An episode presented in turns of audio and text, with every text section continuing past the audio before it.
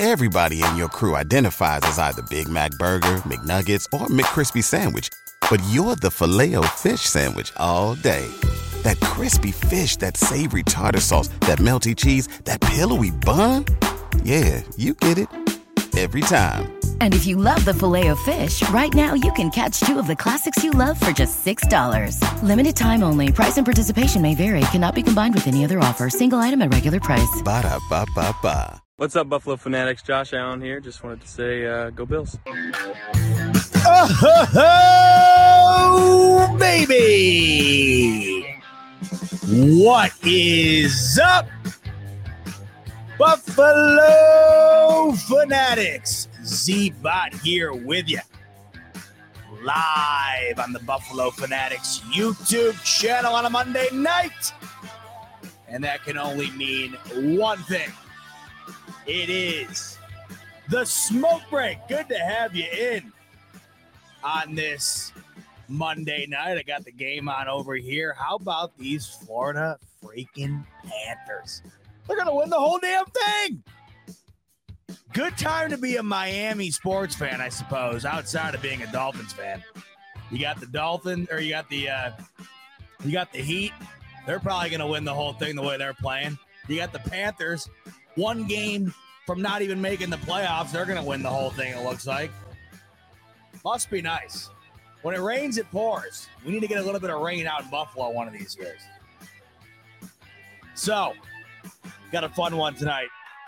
And uh, I've been looking forward to sharing uh, this list with you because um, when we do this consensus list that I'll get into in a second, you, your full ballot doesn't make it out because it winds up getting it gets characterized down into one long list.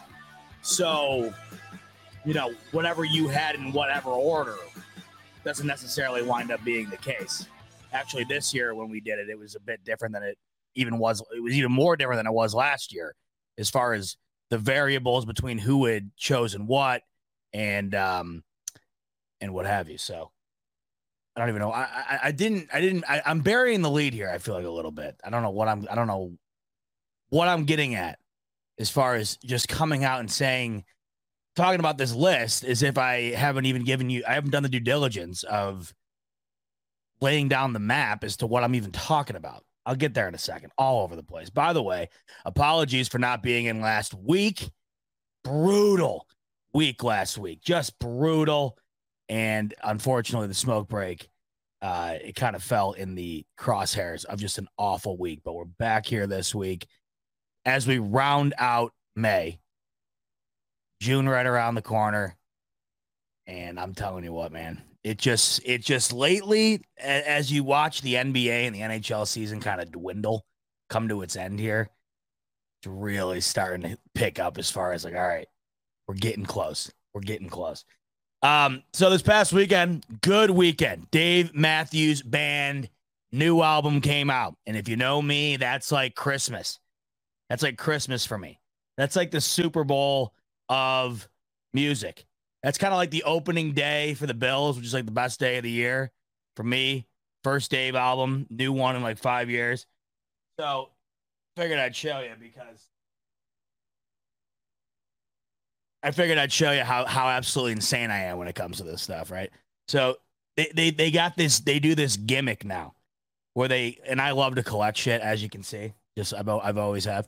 So they got they got this gimmick now where they'll they'll make a bunch of, of the album on vinyl, but they'll do like different exclusive vinyls. Just wanted to show you how much of a dumbass I am. I went and bought every single one that they have. So you got like let's see, let's you like this one you have uh this one's white, right? And then like this one pure black and then they and then they'll like designate it to like the most random stores too, like Barnes and Noble. They had an exclusive one. Target's got this like all red one. I mean, it's absolutely genius because you get dumbasses like me who will go and buy every single one of them, probably never even open it. Like like this one is or not that one. Where is it? This one's just pure white. Like it's just insane. And I'm so thankful sometimes that like the bill, like the Bills don't do stuff like this because Dave's got, uh, as far as like the collecting is concerned, as far as like the collectibles are concerned, I will buy anything. I, I, I will get suckered into literally anything. And it's nice that with the Bills, there, there really isn't a whole lot you get suckered in on. There's not a whole lot of like merch and stuff like that. I mean, yeah, there's the jerseys and like every year you get the uh whatever the the draft hat or whatever. But it's like in the NBA and like in the MLB and stuff like that, they'll do all these different jerseys. Like if they did that, I know half of us would be broke. We would all buy that. Like if they did like a like a retro jersey uh once a month, like a city type jersey like the NBA does, would be broke. So there's part of me that's almost like happy at the lack of stuff that comes out for the Bills because I know firsthand what I'm like when it comes to, to Dave Matthews. So when it comes to the Bills, like, it's nice to have a bit of a breather as far as just nonstop putting stuff in your face because you know the tickets the tickets themselves are pricey enough. Um, and if they put it out, I'll buy it. I mean, I got a Josh Allen. What do I? I'm, I got three boxes of cereal back here, just sitting there. All right. So this is what's on tap tonight. So if you if you didn't know based on what the concept is tonight. So last week or maybe it was 2 weeks ago now. I can't I, I swear like I said last week was just brutal. But I'm pretty sure it was last week. We um uh, by we I mean me and a few other Bills content creators uh, we joined Joe Marino of Locked On Bills. And if you don't know Joe by now, I'm sure most of you do, but if you don't, uh, one of the best in the business, just one of the smartest, most knowledgeable Bills fans out there, and he puts it all out on display for everybody to uh, consume on a daily basis over at Locked On Bills. Check him out if you if you haven't before. Uh, a must listen. Um, and so one of the shows that he's been doing now, it's almost becoming an annual tradition, which is awesome. This is my second year doing it. One of the shows he does this time of year, like right after the draft, um, he will do a list with a bunch of guys, uh, including myself, and there was uh, trying to think how many of us were there. I think there might have been ten of us, like me, Bruce Nolan, Greg Thompson, Cover One, uh, Nate Geary from GR, um, handful of other guys. I think uh, Parrino was on there, Matt Parrino was on there, and uh, Ryan Talbot. So there's like ten of us, I think, and we all, uh, you know, we all meet up on virtually, I guess. And then we hear from Joe and, and he says, okay, so we're gonna we're going to go through the entire roster and we're going to pinpoint in order based on what you think your order would be the top 10 players on the Bills that are most important for the franchise and its future. Now, this is a tough thing to do because a lot of times when you're thinking about the top 10 players, you're just talking about straight up talent, what they're delivering on a weekly basis. The mark of demarcation on this one is the is that you can't just include everybody because you have to keep in mind that the future entails so much more than what goes on currently in the present based on the roster you have today. So you have to combine not only the skill set that you have in front of you currently, but what you think that skill set might develop into if they're a younger player or if that skill set is going to be able to be maintained for the foreseeable future. And because of that, that's why that particular player is so important going forward. So that's what makes this really tough. And I know for me personally, there were several players that I left off the list that it just feels almost criminal leaving off a, a top 10 Bills list of any stature the only reason they're not on that list is because when I think about the future, and this is what I talk about on here a lot about these windows opening and closing. When I talk about the future, and then I kind of narrow down the players that I think will be most impactful towards the future of these Bills, it really it, it's it's an unfortunate reality check that I think I've run into multiple times over the last year or so as far as looking down the way here for these Bills. This was one of those reality checks where you're leaving guys off and you're just like, man, like that, that's just an absolute bummer. I can't have this particular guy on this list because the odds of him being around long enough to impact this future is slim to none. And for that reason, I have to find someone else to plug in. So back to the the whole uh, the whole nature of it. it's over on Joe's uh, YouTube right now, his Locked On Bills. It's also on his podcast channel and stuff. So after this is over, definitely go and give that a listen. What we do is we all submit our ballots. All 10 of us, I believe it was, submit our ballots to Joe. And then he condenses it down into a consensus top 10 based on where each of us had ranked a particular player. Um, so, you know, some guys, I, I think, I think Josh Allen was number one on everybody's. That's a given. But then basically from there, it was a complete, it's very interesting to see the different thoughts from everybody. And that's why something like this is so cool because, you know, typically you have the same guys. Some, some were different, which is also interesting, but it's also beyond knowing the majority of the guys that'll be on there, the interesting part is looking at somebody's opinion on this, on what they think that particular player's importance is. Because there were guys that were way farther up on the list than I had personally. I had guys that were way farther back on the list than other others had up towards the top. Um, but that's the beauty of doing this is because you're able to kind of get a read on not only what you think going forward these bills will have at their disposal in order to, you know, be impactful, but you also get a read on what everybody else thinks as well and kind of where they view these bills being down the line based on what they currently have and what they could potentially have in certain players if they hit their ceiling or if they continue to improve, whatever. Um, so that list came out and mine varied, I would say my list that I submitted and then comparing that to the consensus list, it varied pretty dramatically. Um, and there was some players that, you know, I think I was one of the only player, uh, only people, for instance, to have uh, O'Cyrus Torrence on my list. But I was also one of the only people to not have Von Miller on my list. And that's kind of back to the point I was just talking about where it just feels so weird. But what I wanted to do tonight is kind of branch off of that project that uh, I participated with uh, Joe Marino and the guys on um, because I love the idea and the concept. You kind of you really get a good look at what you see this team being, and you also get a really good look at what you're going to potentially be without not too far from now, and then how you feel guys currently in the mix trying to work their way up the ladder will be able to fill that gap to some extent. Um, the guy that I we all personally were given a player to um to summarize based off off the consensus. Mine was Tre'Davious White. So yeah, if you go over and watch that um if you go over and watch the video on Joe on Joe's uh, YouTube after this, that's the guy that I broke down. But everybody, after we do the consensus list, everybody submits a video where they explain one of the players, um, which is awesome. So the whole thing's great, and I wanted to follow up on that tonight by giving my personal top 10 consensus list that I had submitted and then kind of going through each individual ranking.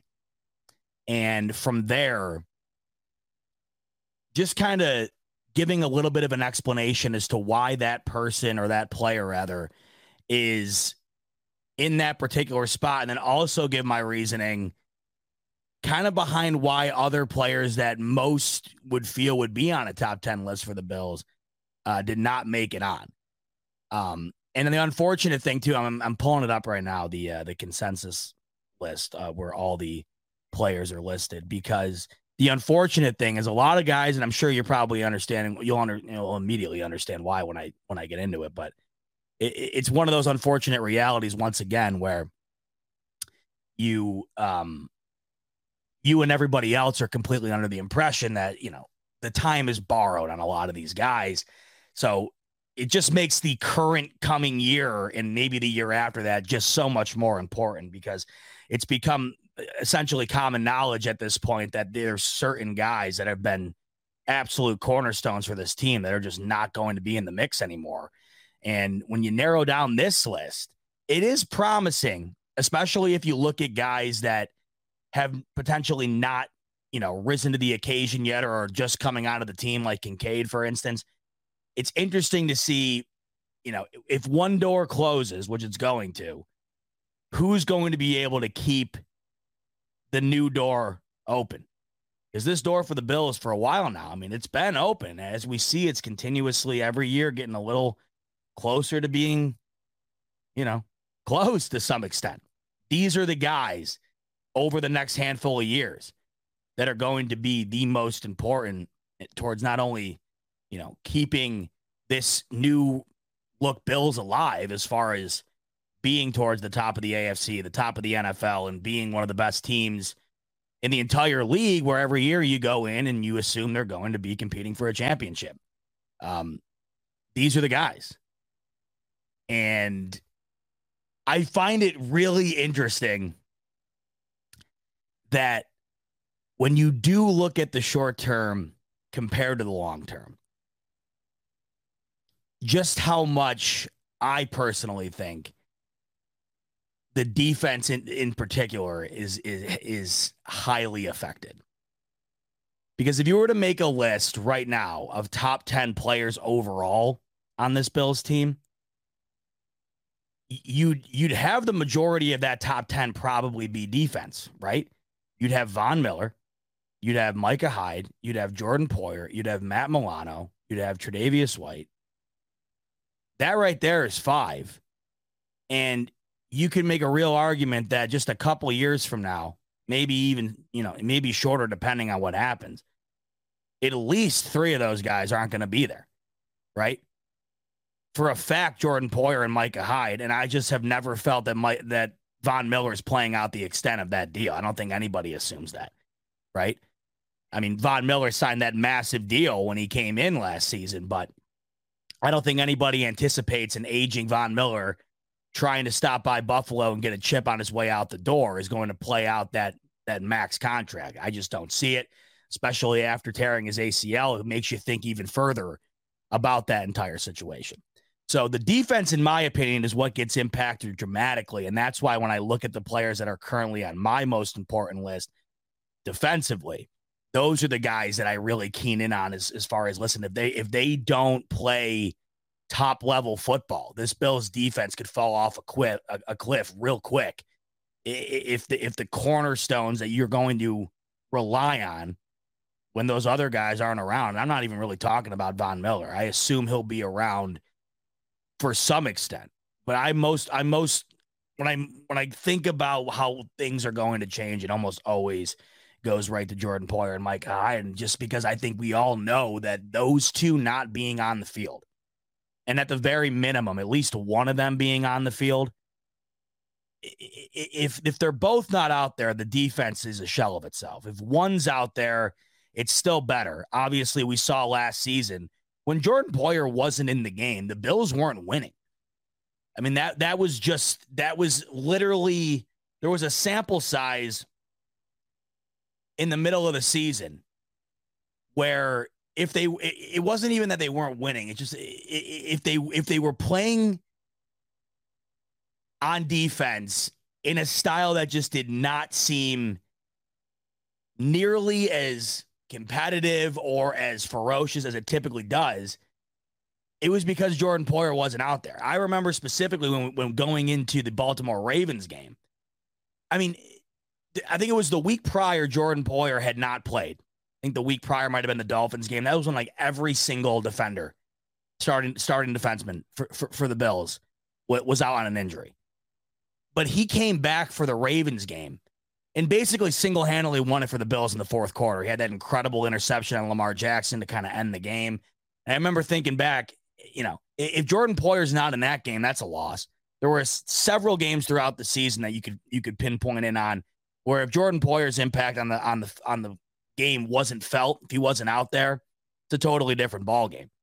Um, so when those two are gone, or at least at the bare minimum one, it's going to be a real different looking defense and you're going to have to rely on a lot of young talent as well as the now turned veteran talent.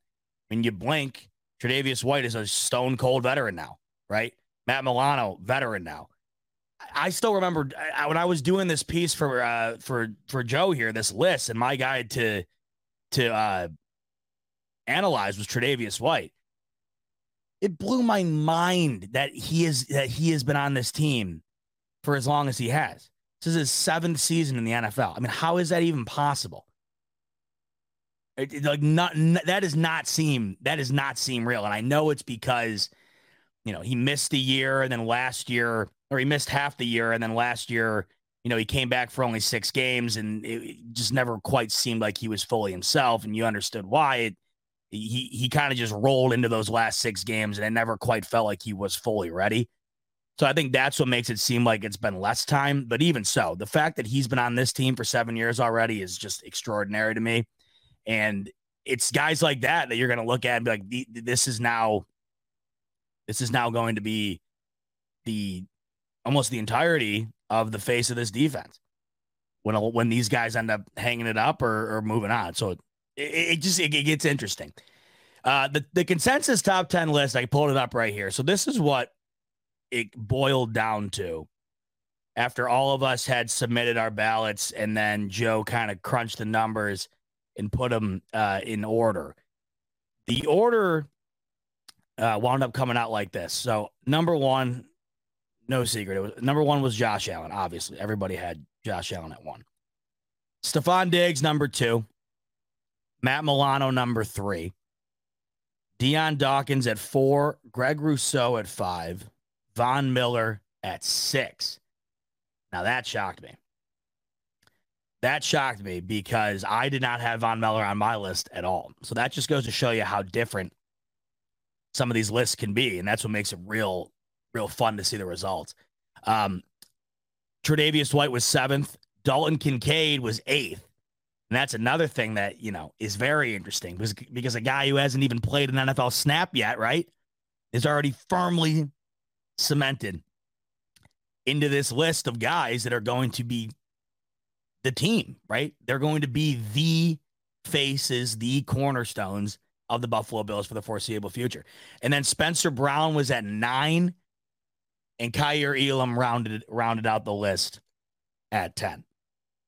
So, you know, you hear that list, and it's a lot of potential, and it's also a lot of guys. I think that currently, you know, you hear Spencer Brown, you hear Kaiir Elam, um, you know, potentially you hear Greg Rousseau, and you're thinking, man, if that's, you know, if that is what we have to rely upon on, they're really going to have to emerge into, uh, you know, uh, what other way to put it? The better, better players, right, or more impactful a guy like Kaiir Elam, who you, you couldn't even remember when he when he was on the field last season. Uh, Spencer Brown, very inconsistent. And then Greg Rousseau, I think he probably had one of the better years that he's had in his early career last year. But even so, I don't think Greg Rousseau has hit the ceiling in which Brandon Beane anticipated he would when he drafted him. There's still, I think, a sizable amount of more expectation on a guy like Greg Rousseau and you wonder if the best he's going to be is what we've already seen or if there's still more to come. But these are guys that currently, if you looked at them uh, and their impact right now, you know, you you would they get overshadowed by a lot of other guys. But moving down the pipeline, there's not going to be anybody to overshadow those guys. They're going to be in the spotlight. And that's where it gets interesting. Thinking about a team like the Buffalo Bills who are solely relying on defense, you know, on, on Kaiir Elam, who you know we pretty much know nothing about Kaiir Elam as it stands right now, right? The offensive line being heavily relying on Spencer Brown, where we just don't we don't know what we, we don't know if that's feasible, right? You look at this list that the consensus list as it stands currently there was only two offensive linemen on that list. Now, interestingly enough, I took a different approach when it came to the offensive line. And I I went for what I thought would be the the potential to be the most impactful. The potential, because that's what it's all about to me. When I'm thinking about the future here, I already know what I got right now. Now, whether they're going to be able to live up to what we expect of them, that's a whole other thing. I mean, the expectation, of course, right now is Super Bowl. And we all know how difficult it is to get there, but that's the expectation. I'm not entirely sure if the expectation will be that when this, this team is in a transition. Uh, that I mean, I, I don't know how soon it's going to be. There's going to come a point though where this team will be transitioning out of this loaded up roster that they currently have into having to downsize it a bit and then trying to find other guys to fill those gaps. And I think even last season, a perfect example of this because the Chiefs are about a year ahead of the Bills as far as how this whole operation is is run because Patrick Mahomes was drafted a year prior. So they're kind of they're a really good measuring stick in my opinion as far as looking at a team that's right on par with Buffalo, of course, and ultimately it's the team that Buffalo wants to I mean, I, I, think they're on par with them to some extent. They're not on par as far as the success is concerned. I think as far as talent and lining up out on the football field head to head, I think they're on par. But the Bills have obviously fallen short where the, the Kansas City Chiefs have gotten over that hump numerous times now. But the Chiefs are a really good example of what you can look at from a team that is similar to the Bills, or uh, what you can see from them and how they're operating around Patrick Mahomes and that contract, how they build their team to get it where it's at, moving on from guys and then continuously trying to rebuild, like almost mini rebuilds to some extent, to keep the momentum going, keep the success going. We just saw it last year with the Chiefs moving on from Tyreek Hill. And I thought what they had did to supplement the loss of Tyreek Hill was extraordinary. I thought it was one of the most underrated things any team pulled off last season. Everybody you know, I think kind of assumes, you know, Kansas City Chiefs, Patrick Mahomes, Travis Kelce, they're going to be fine. I felt that they were going to be more than fine. I thought they were going to be even better.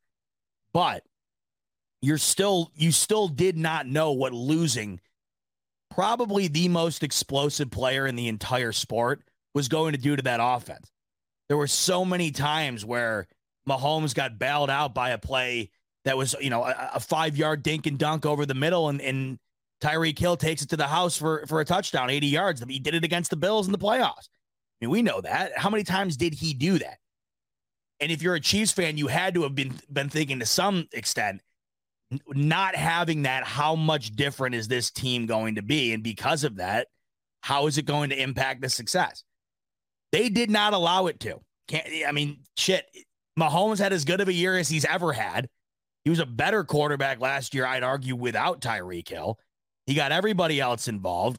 Kelce, of course, ste- uh, stepped up, but there were other guys out of nowhere, like Juju Smith Schuster, who was such an impact that that wound up landing him a, a, a long term deal in New England, right?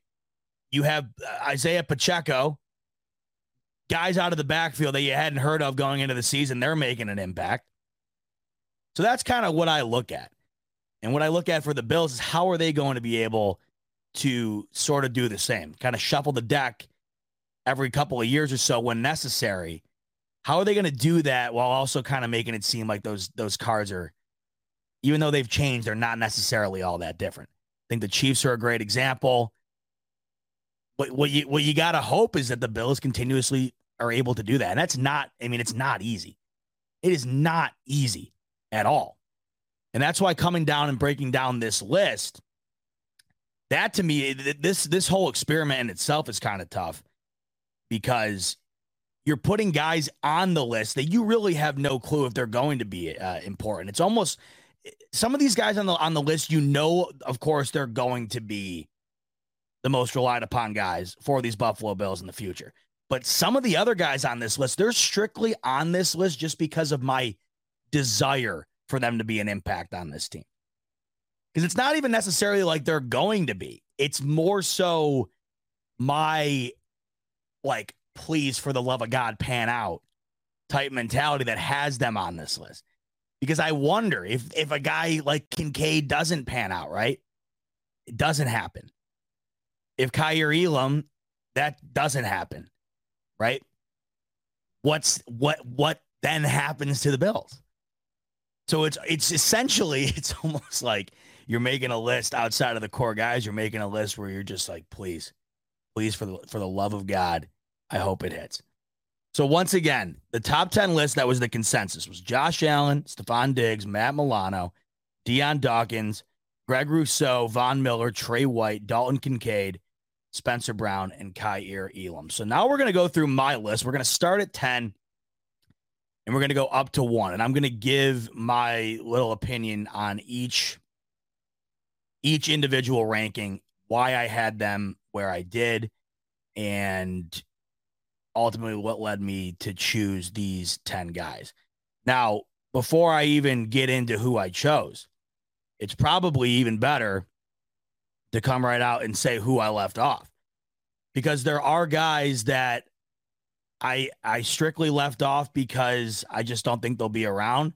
There all there also are other guys that I felt probably deserve to be on the list, but I don't necessarily know if it's at a position that is going to be potentially as relied upon and therefore maybe not as impactful. So Micah Hyde, Jordan Poyer, not on the list. And I just I, I don't I don't see how you could really have them on a list like this.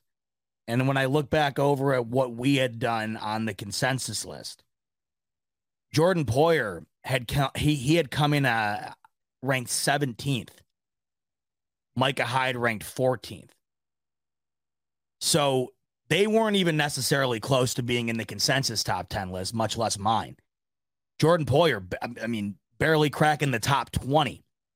And it once again just goes to show you that everybody now, for the most part, is just under the impression those two guys are just not going to be here not too long from now. And I like I, I've said before, I think we're lucky to have Jordan Poyer on this team this year, much less any year beyond that. I think we are lucky to have him back this year. I was pretty much fully in terms with the fact that he wouldn't be a Buffalo Bill this year. So the fact that he is, I think, is more than I would have imagined going into this offseason. But beyond that, we just have no clue. And I would imagine it's it's not much more beyond that. Micah Hyde, same deal. So he those two were not on my list. Now, Von Miller was ranked six on this consensus list. I did not have Von Miller on mine. I I am concerned about the injury, for one. I am concerned about what that's going to look like returning off that ACL injury at this stage in his career. It's an absolute worry of mine. I think he will 100% come back and be an impact. It's Von Miller. It's a first ballot Hall of Fame edge rusher, one of the best to ever do it. He's going to be an impact. And even if he's not necessarily the greatest player in the world off this injury, his presence alone on that line, we all know how much that matters and how much that is able to get the most out of the rest of the guys lined up with him.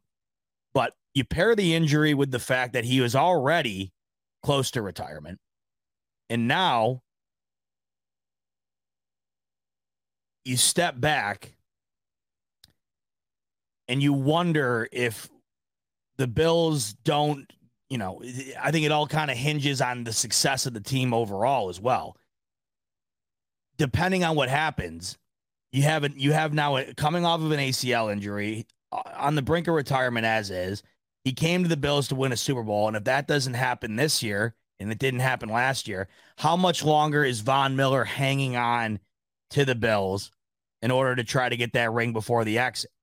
I just personally think that the injury had to have accelerated the desire to retire earlier than maybe he would have beforehand. I think that's a real thing. I don't think anybody is expecting Von Miller to play out the max amount of years on his contract. And because of that, I look at Von Miller as somebody that I absolutely love having on this team. And I can't wait to have back because I think we, we I mean, it, it, was like blue balls. It, it was total blue balls with Von Miller last year. You saw the impact that he was having. And of course, down the stretch, right when we were going to need him the most, essentially what he was brought on the team for, right?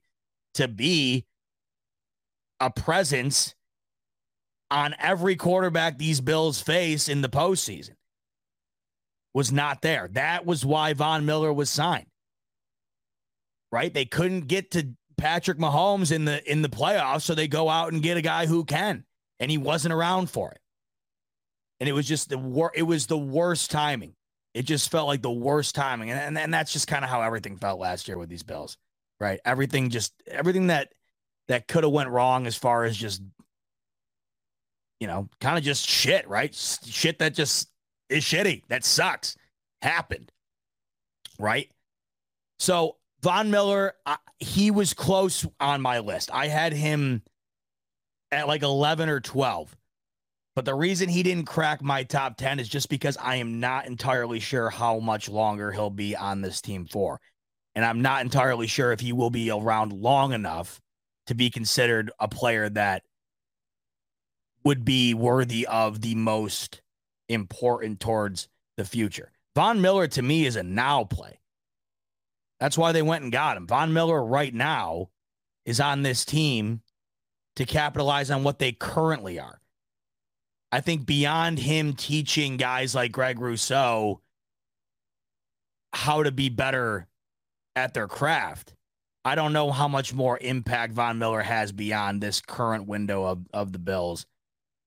Looking forward, I don't see it being built around Von Miller on defense, nor do I think anybody does. I understand the sentiment around why you think he is going to be the most, you know, he's going to be one of the more important players.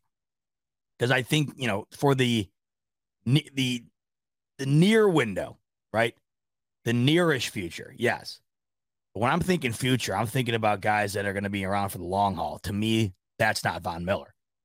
Um, so those are three guys that, you know, it's kind of shocking to not have, like I said, on any, you know, any top 10 Bills list. You just imagine those guys are penciled in. But for those reasons, you know, I just I, I, I did not pencil them in on this one. And that, like I said, is just an unfortunate reality check to to not be able to do that because you have to think about what's what this is going to look like down the line and knowing that, you know, those three guys, all in which, you know, being on the defensive side of things where they have you know, Micah Hyde and Jordan Poyer in particular, those two have been the face of this defense. Um, sucks not have them on the list. It just does. Because last year they were right, you know, they were they were both way up there, and rightfully so. So those three guys were not on my list. One guy that I also left off that I felt was deserving, but I did knock him just because of the position. And I understand this is the other thing too that sucks because it was kind of like a double edged sword where I don't want to devalue the kicking position, but I also don't want to replace what I feel to be maybe a more vital position with the kicking position. It, it kind of makes no sense because either way, you're the intention is not to devalue the kicking because having a great field goal kicker is crucial you can single-handedly single-handedly lose games by having an inadequate kicker. So Tyler Bass was right on the fringe for me, right on the fringe. I personally think when you think about the future, a guy like Tyler Bass who just signed a new deal, yes, he is definitely a major impact on the future. I I admittedly just docked him because it's the kicking position. Uh, the, the kicking position is one of those things where it just feels like when when it, when the when the wheels fall off, and it never seems to be any concrete moment in some players' career, right? I mean, it, some of these guys like I mean, guys like Justin Tucker and Adam Vinatieri, like they're the outlier. They're the outliers. They're they're they're not they're they're they're, they're the exception, not the rule. Other great kickers, like all of a sudden, it, it just kind of stops they'll be the best kicker in the league or one of the best kickers in the league, and all of a sudden you just kind of don't hear about him. I mean, Greg Zuerlein, for instance, he's still a decent kicker, but I mean, there was a time when Greg Zuerlein, it felt like was by far the best kicker in the league. You don't say that now. There's guys at the kicking position that are surefire, you know, top 10 kickers in the league, and then all of a sudden you just don't hear about him as much. Now, I hope that doesn't happen with Tyler Bass. But I'm saying at the kicking position, oftentimes you are able to replace that a bit easier than you are other positions of need. And I think currently, as far as the kicking position is concerned, I have not been this satisfied with who we've had. I absolutely love Tyler Bass. I trust Tyler Bass. I rely on Tyler Bass in situations that he's clearly needed to step up in, and he has. I can't say a bad thing about him. But once again, getting down to a short list of 10 guys, it, it pained me to leave him off just because of the position. Because I do think it is an extremely important position to have locked down. But when you when you get into this team and what they're going to have to have in different areas on both defense and offense, it's just there, there was no room. Um, another another player that I did not have on my list that I just felt was a casualty of once again being in the position that he's currently in, uh, James Cook.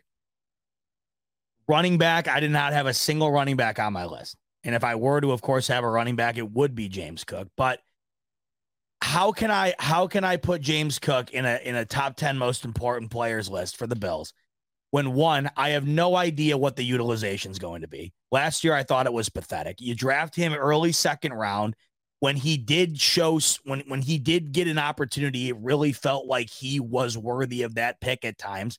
I don't think we saw him nearly enough. It did not justify a second round pick last year the way they utilized him. They let him get going towards the end of the year, and it just clearly felt to me like he was a guy that if you got involved more could be a major impact. I just have no idea what the plan is with the running back position. It's a constant revolving door, not only with the Bills, but in the entire league. But currently, right now, with the Bills, I do feel good about this running back room going into the year. It's probably about as good as I've felt about the running back room in a while. But with that said, James Cook, I think, can be an extraordinarily impactful player for this offense in the foreseeable future. I just have no idea if he's going to be utilized properly. And I also have no idea if they're just going to move on from him like they do with, with like they like to do uh, currently in the in the running back rotation. Um, last year I just felt like there was different things that, that could have been done at the running back position to get creative and get guys involved. Nyheim Hines was signed on this team. He, he what did he get? Five snaps. It felt like the entire season at the running back position. He was essentially just drafted as a glorified, you know, kick returner. He was he was never given a chance really to show his talents on offense. James Cook was given far more opportunity than Nyheim Hines was, of course, but I just felt like it was not nearly enough. And I wanted to see so much more, and I'm hoping we get that this year. And that's where I think a guy like James Cook doing this next year, when I do this list next year, I I I like one of my biggest desires would be to have James Cook on my list this time next year, this exact list. Because if I have him on my list next year, what that tells me is he was he was impactful enough on this Bills team this coming season to where I I I can't dispute the fact that if he continues to do that, that then he has to be on a list of players at his current age, right? Going into only his second season, he would have to be on the top 10 most important players towards the future. But right now, just based on the unknown, I can't put him on there. I can't. But if, if Ken Dorsey gives him an adequate role in this offense this coming season and he capitalizes on that, then I would love to see him be in this list uh, from my personal ballot next season. And I'll tell you right now, he will be if if done if done properly. I, I'll say that to me, uh, there's so many things, of course, going into the season that I'm stoked about. The running back room, the running back room as it stands right now is one of the things that I think I'm most excited about going into the 2023 season because I think, this is just, I have no concrete, you know, evidence of this, but I think when you move on from Devin Singletary, you have James Cook as the second round pick. You saw what he was capable of last year. I mean, you've got to think, unless just full blown incompetency kicks in, he is going to be a prominent player on this offense this coming season. I don't see how he couldn't be. You move off from Devin Singletary, you draft James Cook in the second round. The guy clearly has an insane amount of potential. I hope to God he's given a fair shot. And when I say fair shot, I don't even really mean fair shot. I'm talking like a solidified role where I'm seeing James Cook have an have a piece of this offense dedicated to his skill set. And when you look at the addition of Damien Harris, who is bringing a style of running to this team that they have not probably had since Fred Jackson, that is very interesting to me. I get two different types of running backs at two different stages of their careers. And that's why I think what that can bring the the the the bruiser mentality, the run you over, short goal line, get that yard type guy that Damien Harris is, a finesse real agile, incredibly shifty, quick, and great getting the ball out of the backfield, and James Cook. Those two in unison, and then how they're used this year, I'm very excited about that. So I'll say before breaking down my list here, the one guy I hope I have in my list next year is James Cook.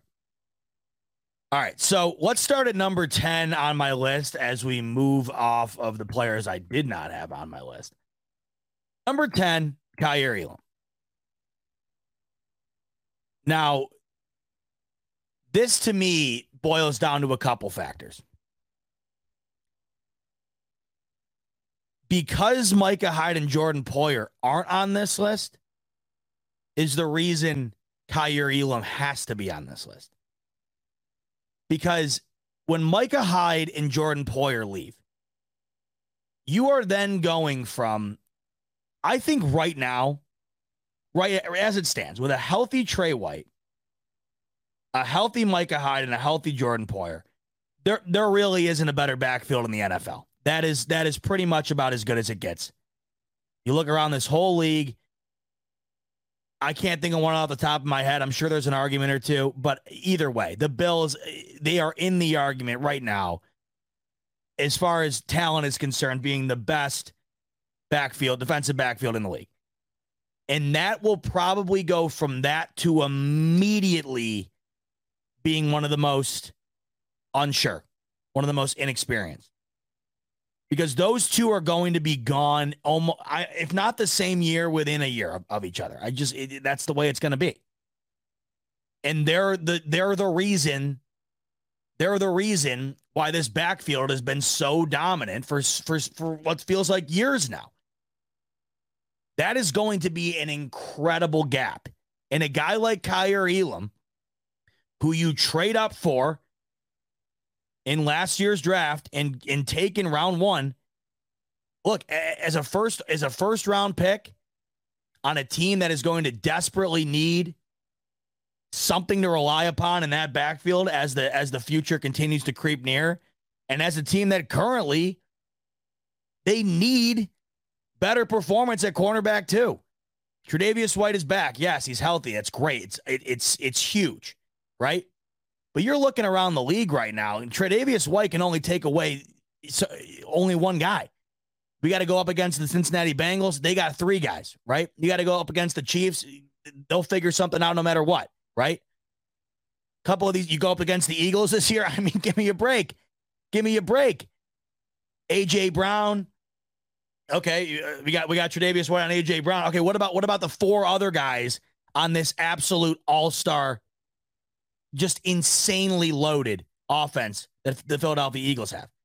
You have got to have, you have, you absolutely have got to have respectable corners in the AFC if you're going to want to compete defensively against this against this current conference the way it stands. Almost every single one of these teams right now, as far as weaponry is concerned, are absolutely loaded, just stacked and even teams that you might not think, as far as the names are concerned, are loaded. I mean, if if done right, they they really are. Jacksonville Jaguars. I know I keep bringing them up, but to me, that is just a team that I think makes headlines this year because I just think that they're doing all the right things. Trevor Lawrence is hitting his stride just like they would hope they would hope he would when they drafted him. Coming into this league as probably the most hyped up prospect of my lifetime. You get rid of Urban Meyer and you bring in other pieces that other guys around other teams around this league did not want. And Doug Pederson takes these guys and uh, revamps their career. You got Evan Engram, you got Zay Jones, Calvin Ridley's going to be on this team now. So it's even even teams that you don't necessarily think of in the realm of the Chiefs and the Eagles and the Bengals, right? That we have to play they're still loaded. And you have absolutely got to have respectable corner play in order to compete. Kaiir Elam has got to be a factor for this team in the, in the foreseeable future because if he's not, then think about it. Who's going to be? Because it's going to be Tre'Davious White and a whole lot of nothing in this defensive backfield. You are drafted round one. Brandon Beane trades up to get you. And as it stands right now, I don't, we don't, what do we know about Kaiir Elam? We just don't.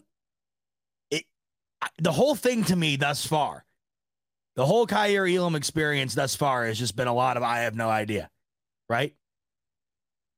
It just kind of feels like we we don't know. Certainly up, up until this point, it has not felt like he has been a first round pick, does it? It just doesn't feel like it the, the constant revolving door in the backfield last season that he was involved with, I just don't necessarily think about Kaiir Elam as a player that I, I'm like, oh yeah, first round. It, it is it has not felt like that at all. Kaiir Elam has not felt like a first round draft pick for this team. But now, you know, going going into the future, which is what this list is all about there's still plenty of time, of course. The, the, the kids played one year. And once again, it is it, it, was it was almost like the defensive equivalent at times to James Cook, where that I was just speaking on a second ago, where it's like you know you you almost don't know if there's enough opportunity being given in order for them to justify the pick with their play. I, I don't know chalk it up to the to the rookie year under Sean McDermott type thing where it just feels like there's never any trust. I have no idea. I hope to see more this year, and I'm sure we will.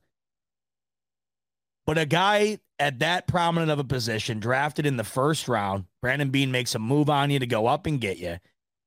A guy of that type of stature and that type of investment from the franchise has absolutely got to be an impactful player for this team when you look down the line and look at the incredible changes that are due up in that defensive backfield. So Kaiir Elam, for, to me, is on this list because of that. As I was mentioning earlier, there are guys on this list that are on here because they're it's it's a no brainer. Of course, they're on here. They're they're they're the team, right? There are guys, like I said earlier, that are on this list though because you just hope that they are what they were drafted to be. Kaiir Elam's a perfect example of that. He was drafted to be the next Tre'Davious White for this off for this for this defense. He was drafted to be the guy that could shadow Tre'Davious White on the opposite side of the field, right? And be part of a of a evolving backfield. That's what you got to basically call that at this point. Because it's going to be evolving. And and not for nothing too, Tre'Davious White, who we'll get uh, we'll get to in a minute. Tre'Davious White, who yes, two-time All-Pro, and when he when healthy and playing at his full potential, is one of the best corners in the league. He, we we still we don't we don't know. I'm not ready to judge Tre'Davious White's uh, ability off of what we saw last year because I just think it was a shit sample size. I personally do. We never saw we never saw him back to 100% last year. I never felt like he was and I can't grade what what my my expectations are of Tre'Davious White based on what we saw from those six games. Even with that said, he's still coming off of an ACL injury at a position where it's probably the most vital. The cornerback position and movement, right? Your ability to move is vital in any position in the NFL, but it might be the most vital at the corner position because you have got to be able to move in every direction at any given second in order to trail your your your wide receiver. And of course, now with these wide receivers that the Bills are facing in the AFC, it's just better and better and better. We don't know if Tre'Davious White's going to get back to that all pro form. We just don't know. ACL, just a brutal injury that affects, you know, players completely differently. We've seen that. But we just don't know how that's going to be the long term, how the long term effect of that is going to be for Tre'Davious White. So you factor that into you, you, think about it. You factor that in, and the three players that are the reason that your built that your defensive backfield is currently the best in the league potentially. Three of those players all got some sort of asterisk on them right now, right? Micah Hyde and Jordan Poyer, the asterisks being they're not going to be here, and uh, the asterisks on Tre'Davious White is we don't know what we don't know if he's going to be able to get back to all pro form off of this injury. So for all those reasons, Kaiir Elam has, it's not even like he, it's not like, oh, he's going to be an impact. I don't know that. All I know is he has to be. He has to be because if he's not, then I don't I don't love the idea of whatever that's going to look like defensively in the backfield in the near future. I don't I, I don't even want to think about it. He's got to be something. And I'm not I'm not saying he's got to be the he's got to be the next Revis, right? I'm not saying that. But he's got to be a guy that you can say as far as the defensive backfield is concerned for the Buffalo Bills, they are solid with Kaiir Elam out there. That's all I want. At the very minimum, as we as we grow here, as we grow here. You can't say that right now. So hopefully, once again, like James Cook almost to some extent, hopefully this time next year, you know, Kaiir, Kaiir Elam's even farther up on that list. You hope. Another year, another opportunity, and hopefully more opportunity. And then we can see what we are, you know, in store for as time ticks on. Moving on from number 10 to number nine, Dawson Knox. I had Dawson Knox at number nine. Now this is this is this is where it gets a little interesting because he is four spots below where I have Dalton Kincaid. That's how much value I put into potential on a list like this. Because the potential is absolutely everything when it comes to the fu- when it comes to future success for any team at any given time. Every time you make a draft pick, right? When Bills when the Bills took Josh Allen, it was all about the potential. They knew what it could be potentially. As far as as far as going the other direction that it's been, that everybody was saying it was going to be, right? But they also knew the potential could be what it has been, and that is Josh Allen being a, a top three quarterback in the NFL the whole thing is predicated on potential. That's why the draft's so interesting and it's so fun. That's why everybody gets so stoked up about it when your team sucks. And that's why we loved it, or I know I did at least, when the Bills were terrible. The draft was great because every year it was just another opportunity. That's why if you talk to any Jets fan, their favorite time of the year is the draft. They don't give a shit about the season. They can't wait for that to end, so they can get another chance at the potential, right? Dawson Knox, I don't know they're, they're, the potential, I don't, that's not relevant. With Kincaid, that's why I have him further up the list. We'll get to him in a minute. I think what we've seen from Dawson Knox is what we're going to get from Dawson Knox. And I think it's been damn good, right? I think what Dawson Knox has been for this team has been damn good. I think when we first saw Dawson Knox make his debut for for the team, and he kind of had a he had an issue with drops right out of the gate. I don't think we would have really anticipated Dawson Knox to have evolved from a guy that just felt like he really couldn't catch the ball consistently. He, he he he would then go on to to develop into over the last couple of seasons a guy that has been an absolute top asset for this offense. And really, it felt like last year probably the the, the top alternate option for Josh Allen outside of Stefon Diggs. And there's a reason that he earned an additional contract where the the money coming to him is up, up towards the the top end of uh, the tight end list. Dawson Knox has been an incredible asset for this team, and I think way more than the Bills would have anticipated when he first started out.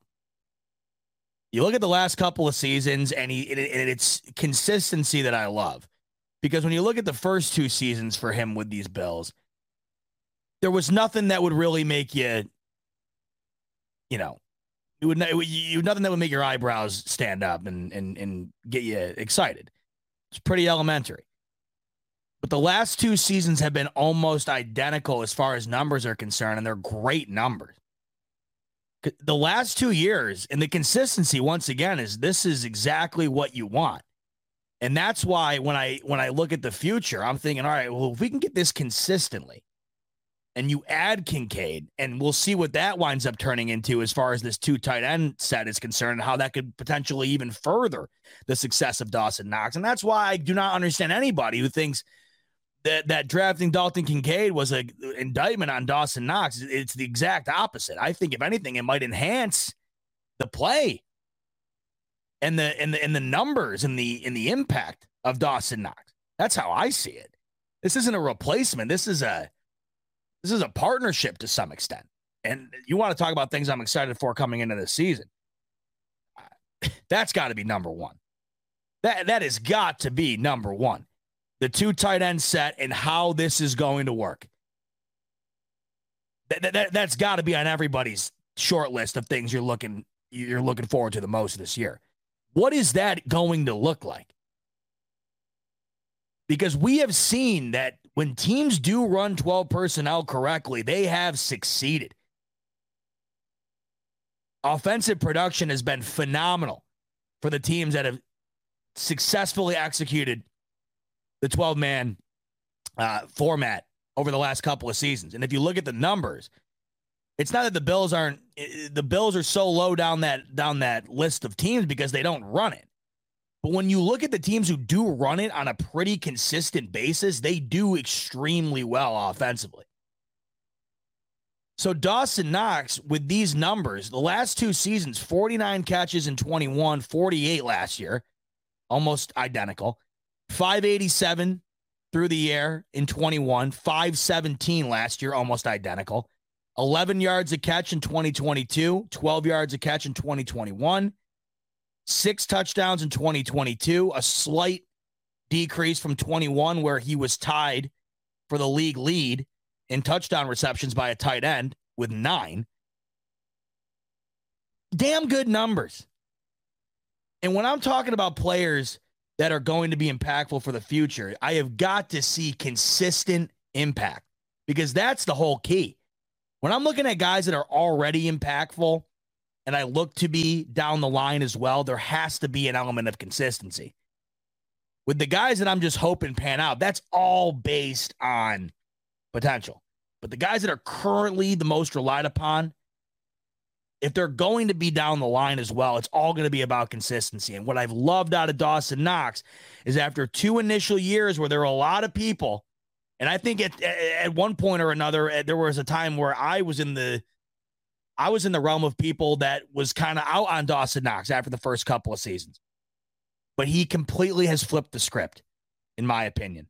Over these last two years, he has truly been towards the top end of the tight end list, you know, outside of the juggernaut first ballot Hall of Famers, because there's a difference the, the, the tight end position is very unique that way, I think, where it's just not created equal. You have got a you have got a realm of of players in Travis Kelce and George Kittle. In you know, back when Gronk, right before Gronk retired, there there, there was a the, the tight end position has this small core of guys that are just just leaps and bounds better than the rest of the league. I mean, they are just they are walking Hall of Famers as the, as it stands right now. Already some of them. I mean, Travis Kelce might be the best of all time, truly. And I and in my lifetime alone, I have seen probably some of the best tight ends that'll ever play. You can have the debate. I mean, in my opinion, it's got to be Gronk or, or Kelce, but I've just never seen a guy like Travis Kelce just be so ungo- he is undefendable.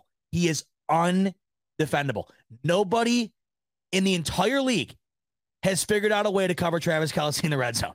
Nobody, not a soul. That guy is open without without a soul within 10 yards of him in the red zone every game. I've never seen anything like it. And a lot of it has to do with the mastermind crafting of play calling by by Andy Reid. But guess what? They're in conjunction of one another. And he benefits from the fruits of that labor. So I don't cater, I don't lump all the tight ends with those guys because the, the, the, to me, it's just a different realm. If we're talking about just solid top end tight ends, though, Dawson Knox is right up there. Right up there. And I think with this consistency that we can expect based on what we've seen the last couple of seasons, Dawson Knox 100% a player that you look at to be one of the more important uh, for this team in the future. Now, number eight gets interesting. And I know I probably have him a little high, but this is where once again I I might put more value on potential than maybe others. And I also put a lot of value on potential in positional groups that absolutely need the potential to pan out into the ceiling. And that's why I have O'Cyrus Torrence at number eight on my list.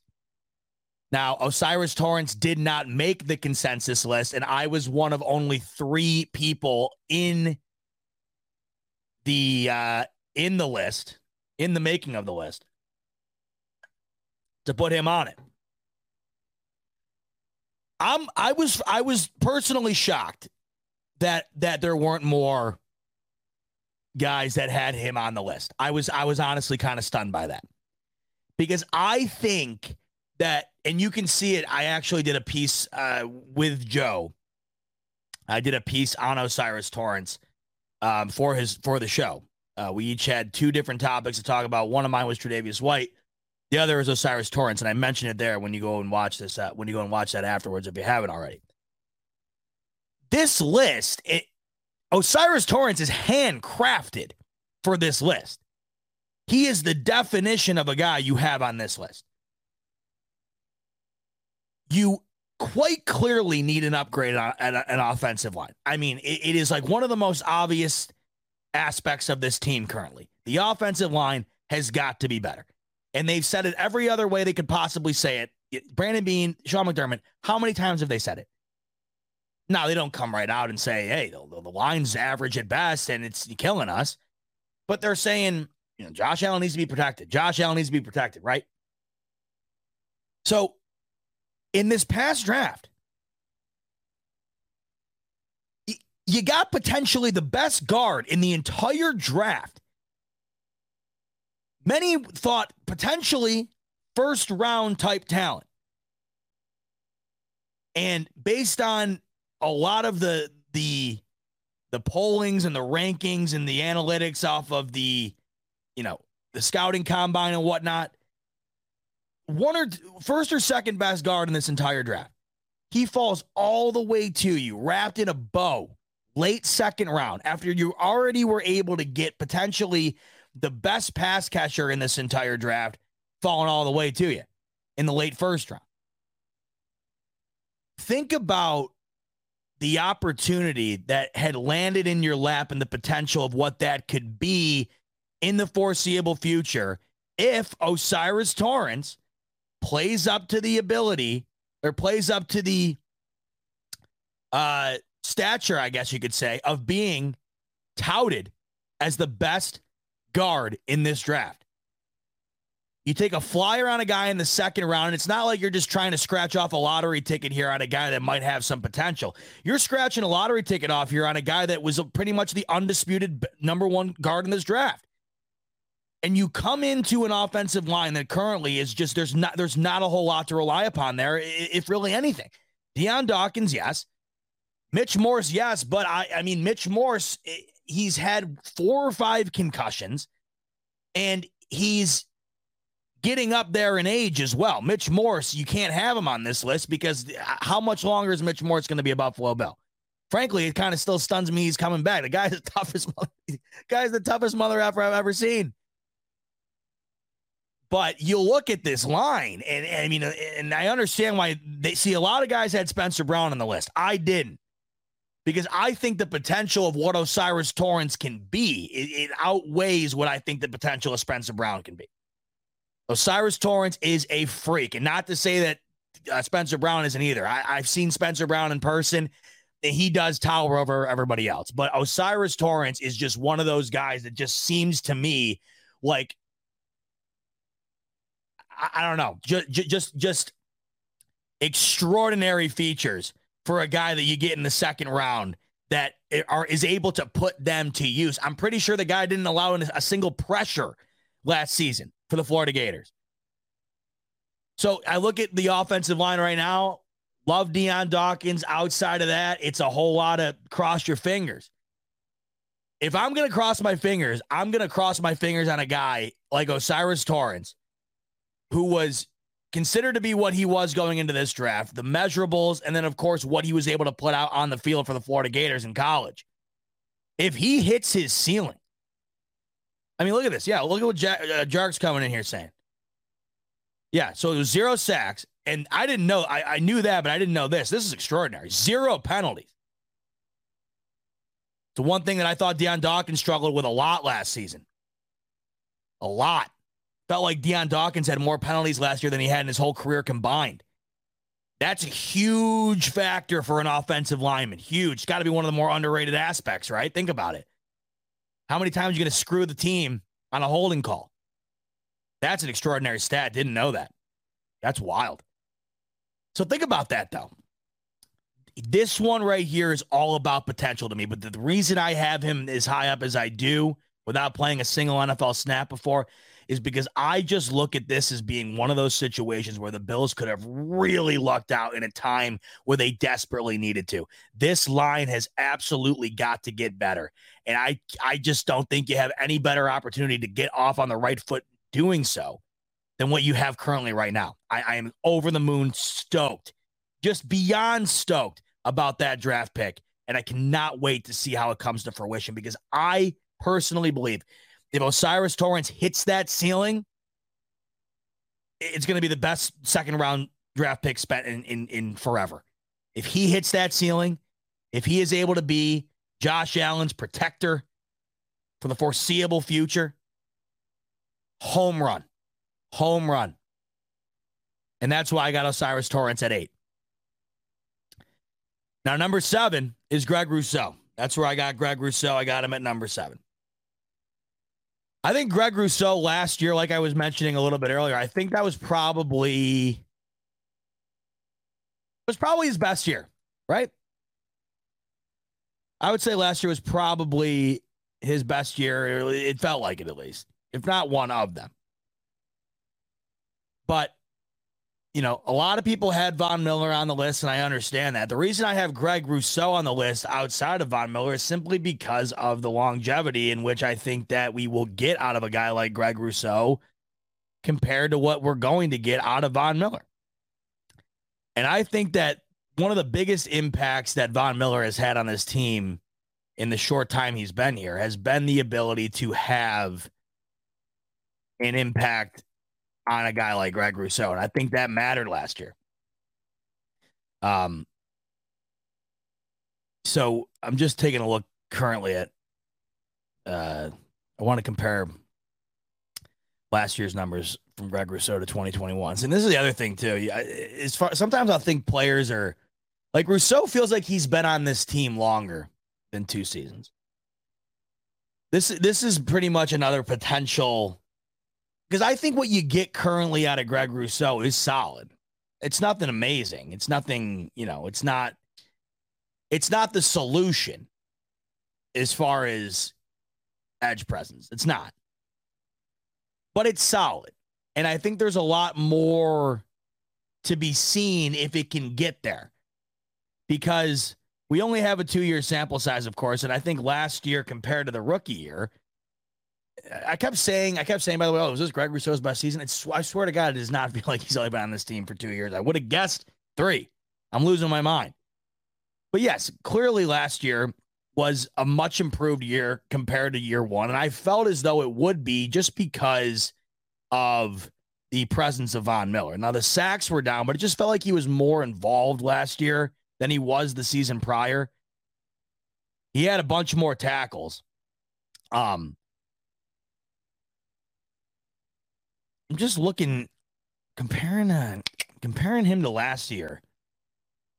Oh no, I'm flipping that. I'm flipping that, though. The sacks were doubled. I'm just realizing that. I flipped it around. Okay, this is this is better than I thought out of Greg Rousseau last year. Just kind of looking at the numbers as far as the improvement from one year to the next.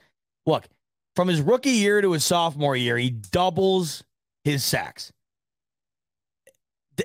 I mean, that's what that's what you want to see. If we're talking about the when I'm talking about potential, right? I'm talking about the future of the team and in in players that are going to be a part of it.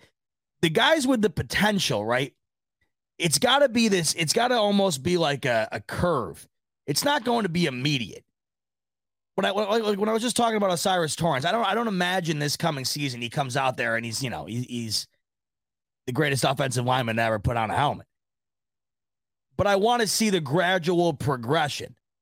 This is a, this is a, a, perfect example. If you if you are able to double your sacks from from your rookie season into your next, and you're kind of able to continuously keep that curve growing, well, then all of a sudden, by the time you hit for year year four or five on that curve, you're kicking ass.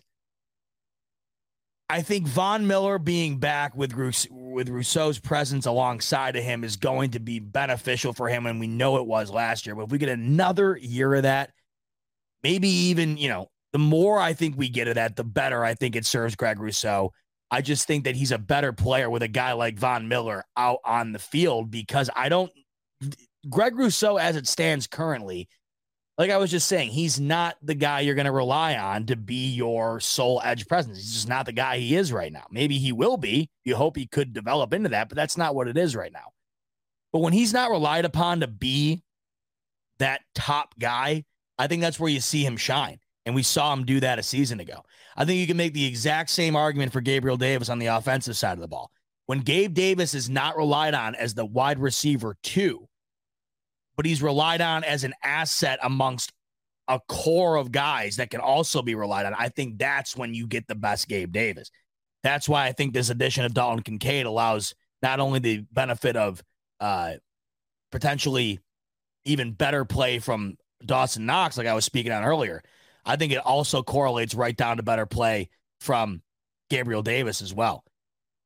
I think Gabriel Davis being relied upon as a wide receiver too uh, it just it, it's not it might not be his game.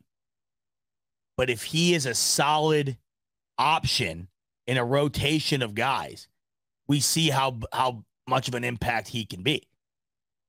This is kind of a similar example on the defensive side of things. When you're relying on Greg Rousseau, it's just not necessarily meeting expectation. But when you got other guys that make him better, right, out on that field, then you definitely see the impact. I, I guess I didn't realize, though, and by the way, I'm just once again a, a pretty awesome stat line to see that Greg Rousseau had doubled his sacks last season. I feel like I had to have known that at some point, but must have slipped my mind because I'm just seeing this now again, and it's really standing out to me. Um, like I said, when talking about the future, it's all about this gradual curve upward.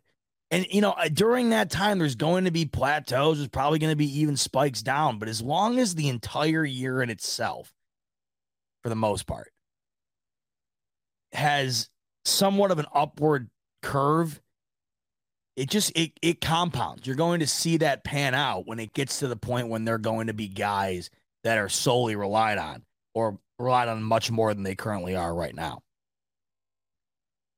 Um, Number six. Number six, Dion Dawkins, the snowman. Love Dion. I think I'm going to be seeing Dion in a couple weeks, by the way. Hopefully, do another uh, interview. Done a few with him in the past. He is my favorite person to interview. Uh, hopefully, got another one of those coming down the pipeline soon. Hopefully, got some other fun stuff potentially, but likely we'll see. Though we'll see got some fun stuff coming down the pipeline in a couple weeks from now. I'm very excited about. And I think part of that will be my man Dion, who I got at number six on my list. And Von Miller, excuse me, uh, Dion was number four on the consensus list. Um, the reason I got Dion on my list is because he is currently the best offensive lineman on this team. And I frankly don't know how much I, I just don't currently know the argument to be made as far as how close it really is. I think Dion Dawkins not only has been an extraordinary offensive lineman for this team since he was drafted, but I also think he's been one of the best personalities that this team has had in a very long time. That stuff matters to me. The face of the franchise, the way it's represented, of course, you hear me talk about that all the time. I mean, Dion Dawkins is like the prime example of that. He is just the best. He represents this team so well. He embodies the culture of Buffalo and their fans and all of that eh, just so well. Um, and truly, I think he is. Just, he's one of my favorite Buffalo Bills of all time. Dion Dawkins. He truly is. I just, I absolutely love everything about him. I thought last season, I, it, it, just felt a bit. It, it felt a bit rough compared to others. Like I said earlier, it felt as though he had more penalties than I can ever remember him having last season. But this is a guy that has now been on this team. He, he's going I'm double checking. Yeah, he's going into his one, two, three, four, five. Yeah, he's going into it. Man, that's another guy. God, that's insane. I, I don't know why I lose track of the years like this, but damn, Dion's going into his seventh season. How is that even possible? Why does that not seem like real? Whatever. This is a guy though over seven over seven seasons has just I think gotten better and better and better. I know last season it didn't necessarily feel like it was a step up. I don't know how much of a step down it was. He has been tremendous tremendously reliable, I think. And in an offensive line where it's just been a lot of, eh, I think Dion Dawkins for the last handful of years has really felt like the shining, the, the shining spot on an otherwise not so glamorous offensive line. And I think what we've seen out of him is a guy that you have not only essentially built around since Josh Allen has been a part of this team because Dion was drafted the year prior to Josh Allen. So this is a guy that has been protecting Josh Allen his entire career and vice versa. J- Josh Allen's been right behind him and it's been it's been completely what's the word? I just go back to reliable. Dion Dawkins is one of those guys I do rely on to to be one of those guys that I know is going to be putting his best foot forward on an offensive line that just need they absolutely need to give all 110% full pedal to the metal type gas effort in order to compete because they just can't rely on talent. It's just not there currently. But I think with Dion Dawkins, you get a mix of not only great talent, but you get a guy who loves the game, loves his team, loves to win, and will do anything to do to, eh, to win. To me, man, he's just an all around. It's just I, I don't know. All around, I think he just checks every box. And moving forward, I just see Dion Dawkins being that type of guy like that you can continue to rely upon, like we have. And you hope that as you add guys around him, it can get even better for Dion, where, it, you know, as he gets older, he doesn't necessarily have to be the guy that is the only star type player on the offensive line. That's why I'm really hoping to God O'Cyrus Torrence pans out. Because you get those two together playing at, at, at top at top notch level. I want to see it, right? All right. We're moving into the top five. And kicking off the top five at number five is the newest Buffalo Bill, a player that has not taken an NFL snap yet. Dalton Kincaid, number five. Putting all my potential chips into almost one basket here on Dalton Kincaid. I know I sprinkled some on uh, O'Cyrus Torrence at number eight, but I got I already got Dalton Kincaid at top five as far as importance to the future of this franchise. So, for starters, th- th- this is the first offensive player you've taken in the first round since Josh Allen. To me, that means something. To me, that matters. This is a guy over the last over half decade here th- to be the first offensive player added to this team in the in the first round. The guy that has been, I don't know. I mean, maybe worthy is the word. This is a guy that Brandon Beane found to be the only offensive player over the last X amount of years to be worthy of a first or for a first round pick. We have got to understand how important it is for a guy like Dalton Kincaid to be successful for this team. The offense currently, as it stands, as far as weapons are concerned, it's just not. To me, it's it, it's overrated. It just it is right now. I think that the that Josh Allen has overshadowed a lot of the inadequacies of this team as far as what the personnel looks like currently on offense. I look around the rest of the AF, uh, AFC, and as far as personnel is concerned, there are several other teams, in my opinion, that are on par with the Bills, if not better. And it's going to be a tough battle to getting beyond what it currently is at this moment.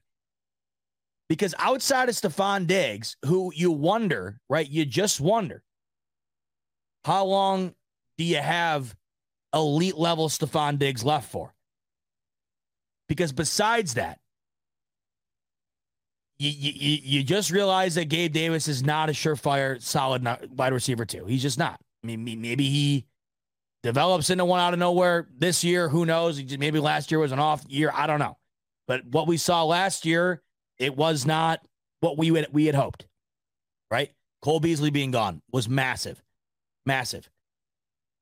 outside of Stefon Diggs, and I think this is just a, a horse that has been beaten time and time again at this point. It is just a, it is a whole lot of not much. Dalton Kincaid has got to be the guy, and is it is the plan here is him to be the guy to come in and change the narrative on that. He is going to be the guy that is going to be the cornerstone of the offensive weaponry unit of this Buffalo Bills team moving into the future. And if he's as good as what many people think he can be, people saying that he might have the best, he might have had the best hands in the entire draft, potentially the best pass catcher in the entire draft. Pretty much seemed to be the undisputed best tight end in the draft. I am so over the moon excited about this pick and what it could mean for the future of this team. Because if you look at what it is currently, the future of this Buffalo Bills team desperately needs additions on the offensive side of the ball around Josh Allen in order for them to continuously be successful year in and year out. Because if all of a sudden Stefon Diggs was no longer a Buffalo Bill, that's why I don't understand why the Bills offense gets touted as as as elite as it is when talking about who they have. It's elite based on their production. But based on who they have, it's just not it is not one of those star-studded lines. And you know that to be true because if Stefon Diggs hung it up tomorrow, there wouldn't be a household name other than Josh Allen on that offense. There wouldn't be. Dalton Kincaid, if he winds up becoming a top end, like the tight ends I was talking about earlier, a, a, a you know, the short list tight end, that is going to be everything. And it ha- it almost has to happen. It almost has to happen to some extent. He has got to be pressed up against one of the better tight ends in the league over a couple of, over the next couple of seasons in order for, I think, this offense to keep up with the curve that we are seeing right now with this offensive explosion in the AFC. And the potential is just extraordinary. And, and once again, it's lined up in unison with the need. Just like O'Cyrus Torrence, the need for offensive weapons has never been greater. It seems like they get it right at the perfect time. And the potential, if it hits the ceiling, could be the ultimate X factor and the ultimate solution. So excited for what Dalton Kincaid could be for this team. Just beyond excited about it. And that excitement and the overall potential of what I think to be, you know, a guy that could be the next guy for Buffalo. I mean, that's just how I see him. He could be the next guy. That's why I got him in the top five. Because I back to another, you know, back to the whole like wanting it to happen. I got him in the top five because that's how much I want this to be true. I want to look at the future of this Buffalo Bills team and think Dalton Kincaid is running shit. Right? He is Josh Allen's go to guy. And if that ends up being the case, you feel a lot better about the future going forward when you already have a guy like that that you were able to build into it during the current process that they're in right now. Because it's not just going to fall out of the sky. I mean, maybe it will. I don't know. We'll see how how extraordinary this 12 man personnel winds up being. we'll see if it just comes out of the gates and it's unbelievable. That would be freaking great. But I'm just thinking over time with the potential that this kid has, man, mm, it's top five worthy to me as far as importance to the Buffalo Bills. If Dalton Kincaid hits his ceiling, I mean, you got to find me five other players that would be more important. If he hits his ceiling, that's going to be as important as it gets because there's going to be some point in that future where either Stefon Diggs is not a Buffalo Bill or he's just not an elite. I mean, we, we you see it at the wide receiver position all the time. It is so hard to maintain that top five ish type level of play at that position over an elongated amount of time. It's just it's it's a tough. It's like the position in itself is not meant to be able to do that forever. So it just makes it all that much more important. And man, I am I am just stoked. Stoked about what we could get out of Dalton Kincaid. Not only this year, I mean, I'm I, this year is, is the is, this. I mean, this is the initial. Oh, Siri, what is this? What is Siri? What is she doing? Shut up.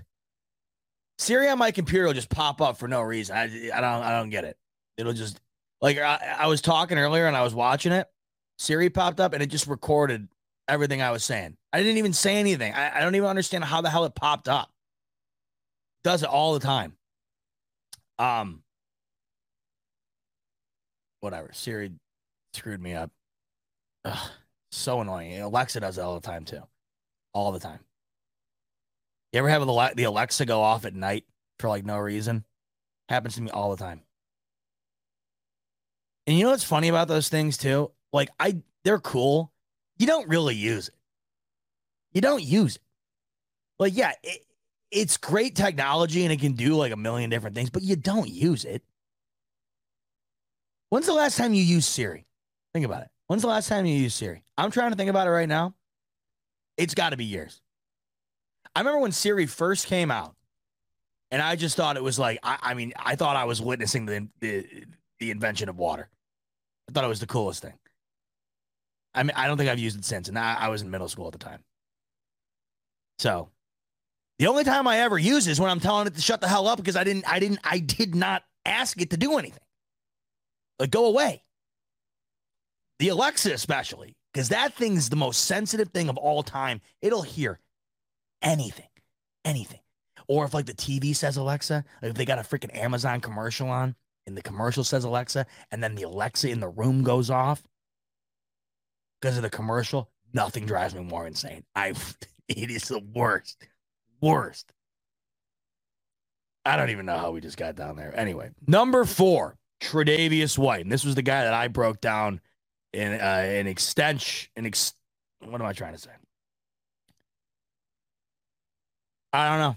This is the guy I broke down for Joe Marino's show around Locked On Bill. This is the guy that I got in deep on um, as far as explaining why he was in the list um, for the top 10 most important players for the future of the Buffalo Bills. Um, a lot of it to me goes back into what I was saying a little bit earlier about why Kaiir Elam needs to step up. Um, the importance of Tre'Davious White to this defense is never going to be more felt than when Micah Hyde and Jordan Poyer do leave. Because you have a guy in Tre'Davious White that when he is playing to his full potential, he is in the argument for one of the best corners in the league. And when you look at what's going to be changing in that defensive backfield, how could you rely on anybody more in the backfield than a guy like Tre'Davious White that you know when it's clicking he's one of the best in the business. The thing I worry about, of course, is coming off of that injury, and I hope that we just get a fresh blank slate coming into this season because he's now had an entire other year off, and I think that's going to help. I really think that's going to help. I think he was just kind of thrown into it last year. That six game sample size to me way too small, and I just don't think it's. I don't think it's a good indicator as to what we can expect out of him off of this injury. He's now had an entire other year off. I'm looking forward to seeing what a like a blank slate Tre'Davious White looks like going into the start of this season off that injury. But you know, he is just going to be so important for this defense when we're looking at veteran presence, when we're looking at overall play and talent, when we're looking at the ability to make game changing plays. That's Tre'Davious White. and it's going to be more and more impactful and more noticeable when Jordan Poyer and Micah Hyde aren't around. That's why I have him so high up on this list. When those two guys are gone, him and the next guy that I'll mention at number three, they are they are the defense. They become the defense. They are the voice of the defense, the quarterback of the defense, the perhaps the most intimidating aspect of the defense, you could say. I mean, Tre'Davious White's a two. We're talking two-time All-Pro here. The guy is truly one of the best. I think we have forgotten. I think we have forgotten how great Tre'Davious White can be. How great he was, how great he still can be. You, I mean, this is that's the NFL. I said this on the on the on Joe's show. You know, the NFL we are so conditioned to the next man up thing, right? Because it's all it's every week someone's getting hurt, and you just like, okay, who's next, right? So you're so conditioned to that that when the guy you're not focusing on isn't playing, you you do naturally just kind of forget about the presence of him. And I think that with the Bills having the success that they did without Tre'Davious White, the success in the win column, right? I think that success kind of it it definitely enhanced the fan base kind of forgetting how impactful he really can be on this defense and how impactful he, you know, as far as overall conversation about corners concerned, how impactful he can be as far as making a mark at that position overall as being one of the better corners in the league. That's what he was prior to the injury. And with a new slate, a fresh, full other year off that injury to come back out and kick it off game one. If Tre'Davious White can get back closer to that pre-injury ceiling, undisputed one of the one of the most important players for this offense or for this this defense and these Buffalo Bills. Not even close because not only is he going to be one of the best players, but he's also going to be the, one of the more relied upon guys on this entire team when the changes on the defense that are coming down the pipeline come to uh, come to be reality. Yeah, I mean, like like you uh, like you said here, Rich. Time it's true. I think I think that's what it was. You know, time was flying by when when and we were all excited, right? Bills were winning like crazy, Super Bowl favorites, right? Deep playoff run when Tre'Davious White's not there. And I remember even feeling at times, and I, I've said it on the show before too. Uh, the the absence of him never really felt it never seemed like it impacted the team because they were just flying high on offense and at that time they also had Jordan Poyer and Micah Hyde healthy it didn't seem as impactful it'll be impactful. Believe me. Like if he's not out on the field or if he's not at top level, you're gonna notice that if Jordan Poyer and Micah Hyde aren't aren't out there. So all you can hope for is that Tre'Davious White gets back to what he used to be before. I don't even want to say used to be. It's not like it was forever ago. It was not too long ago at all. If he can just get back to what we knew of him before the you know missing all this time, then you feel much better about the hands the Bills defense are in moving forward. But to me, the guy that you rely upon the most on this defense, and in my opinion, the guy that no matter what changes today or tomorrow is the most impactful player on this entire defense. I think he is one of the most underrated players in the entire NFL. I think he is one of the best linebackers in the entire NFL, despite being probably one of the most unknown to the casual fan. I think Matt Milano at number three is beyond deserving because Josh Allen and Stefon Diggs are one and two. I mean, that's just the list. That I mean, obviously, the list starts at three. The other two are penciled in. The list starts at three. Outside of Josh Allen and, and, and Stefon Diggs, to me, Matt Milano is the most important player on this entire team. I think he is the best defensive player that this team has when he's playing at his best. I think I, I truly believe that. I, I I think that this you look at what he is when he's playing his best football, and lately, I mean, he really he has. He's as good as any linebacker in this league. And they, and I think finally, I, I think finally last year, he got a nod from the public as as far as being recognized. He was named first team All Pro last year. And I thought I just felt like I was so stoked about that for him. Because it it just felt as though it was finally being realized. Because Matt Milano over the last couple of seasons has been phenomenal. But last year it just finally felt like it became uh common knowledge to some extent. I still think he's one of the more underrated players. Despite being an all pro, it's not like you just walk up on this. This is how I like to measure these types of things. I it's not like you go up to anybody on the street who's a who's a football fan and they know Matt Milano. You know, most of the time, all pros, like if you asked your grandma, you gave your grandma the list of all pros, she'd probably know a good amount of them. Matt Milano wouldn't be one she'd know. And that's why I love him because it doesn't matter and it didn't matter before he was an all pro, and it won't matter afterwards. The guy is just an absolute lethal weapon, absolute killer. The dude is the hardest hitting player in the entire league. And he hits so hard that he has now gotten the, he's almost gotten this. He's gotten this horse shit label about him that he's like dirty now. You ever see that? People think Matt Milano's dirty. I don't think he's dirty. Just because he cleans your clock doesn't mean he's dirty. The dude lays the hammer every time he hits the opposing player. It is nuts. Every I think there were like four or five hits last year from Matt Milano. And I'm talking I, I watch every single NFL game.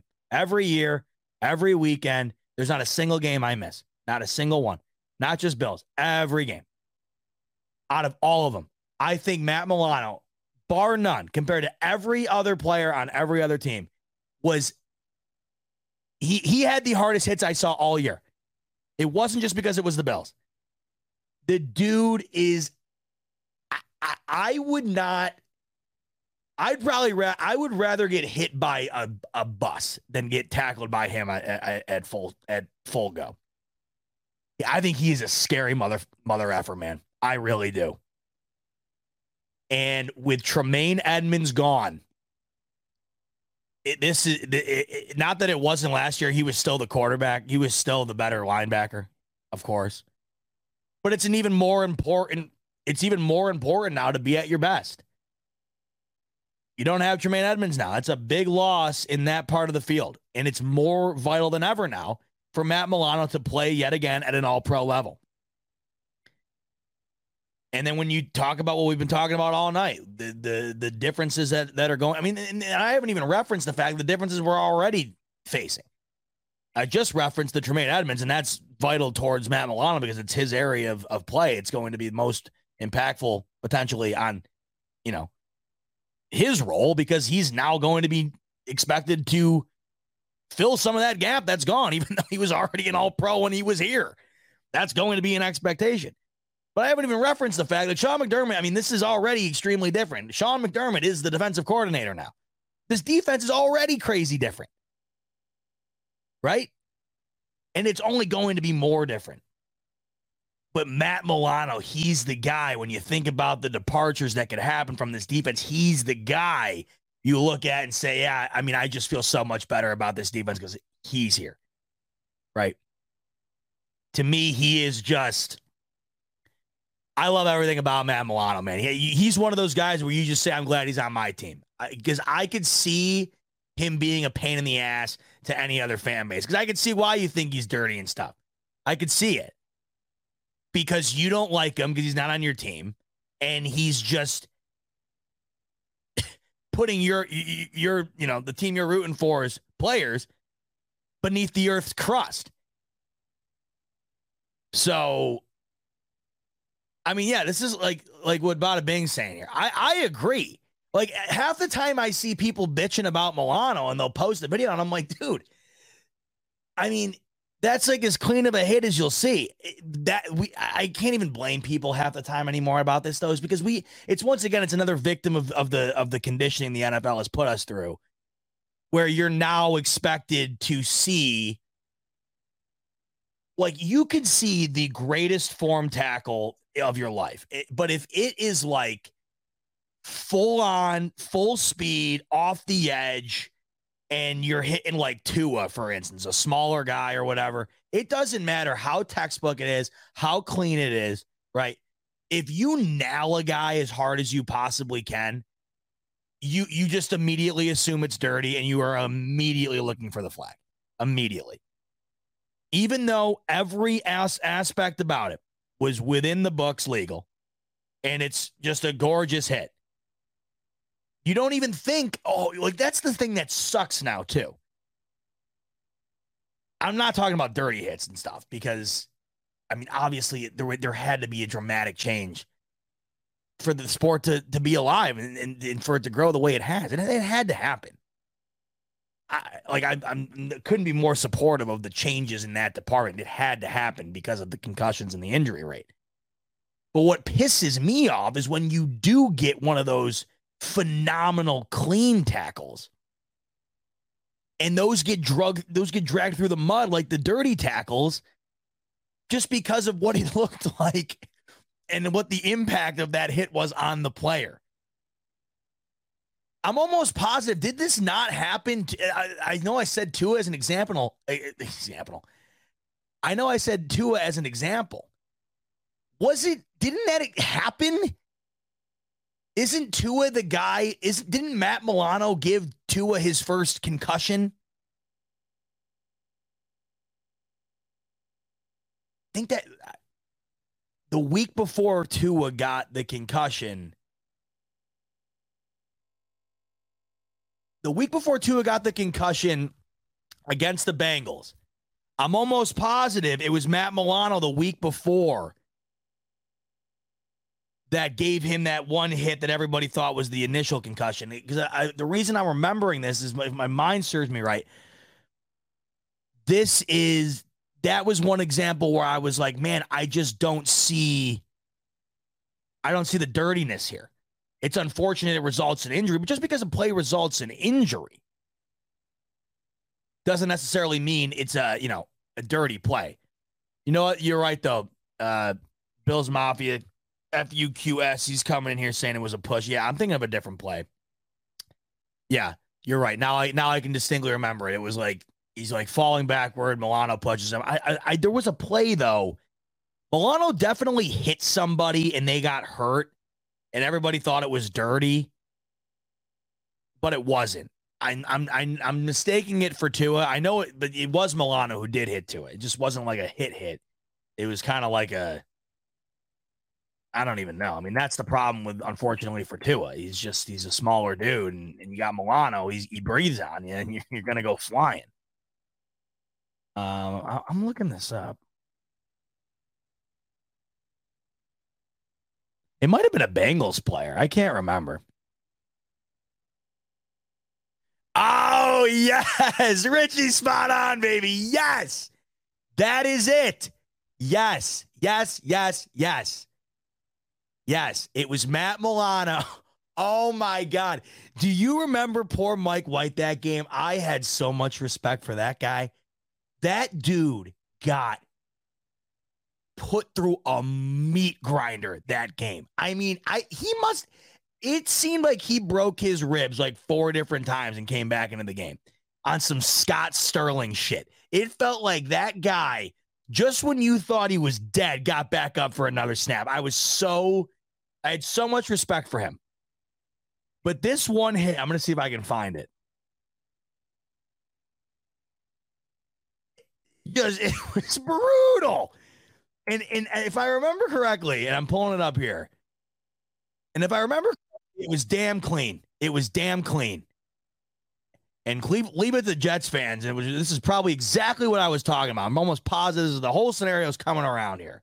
Great job, Rich um, I'm almost positive I go on there and people are just like, oh, he's such a dirty player. And I'm like, dude,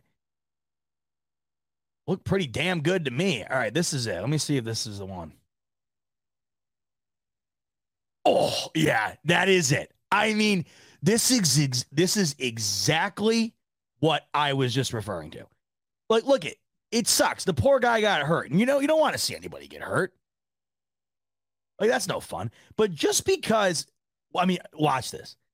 Just because a guy gets hurt doesn't mean what led to the injury was dirty. It's unfortunate the outcome, but it what the the the proceedings going into the injury, if they if it's not dirty, just because the guy got hurt, it doesn't mean it was a cheap shot. This is the opposite of that of a cheap shot. Look at this. I mean, and you want to know what? And this, yeah, this is exactly what it is. This is exactly what happened. Everybody was saying he was a dirty player after this. This is Rich, you're the freaking man. I would have been hunting for that forever. This is how they teach you when you are nine. When did I first start playing tackle football? Nine years old, 10 years old. On your first day of practice, on your first day of practice, when you are like nine years old and you can barely, I mean, you you can barely breathe because your helmet's on so damn tight and you can't get used to it. And you got pads on for the first time and you can barely freaking walk, right? You got the damn girdle on. You're like, God, this is the most uncomfortable shit. That night, coaches huddle around. They teach you this right there. This. This is lesson number one. Because what's the first thing you learn in football as a player? Low man wins. Low man wins. And I played offensive line and defensive line my whole football career. How many times did I have to hear low man wins? Because it's the truth. And you were you were always taught to form tackle, right? Wrap up, don't lead with your head, don't lead with your shoulder, actually grab the guy. I mean, this like this is this is the this is the tackle that you show at the clinic. This is the tackle that you show at the camp, the seven on seven camp. This is the ta- This is the tackle right here where you bring the linebackers and the defensive players in. And you say, "This is how you should aim to hit a guy every single time you're out on the field." I mean, that is just a thing of beauty. I mean, poor Mike White.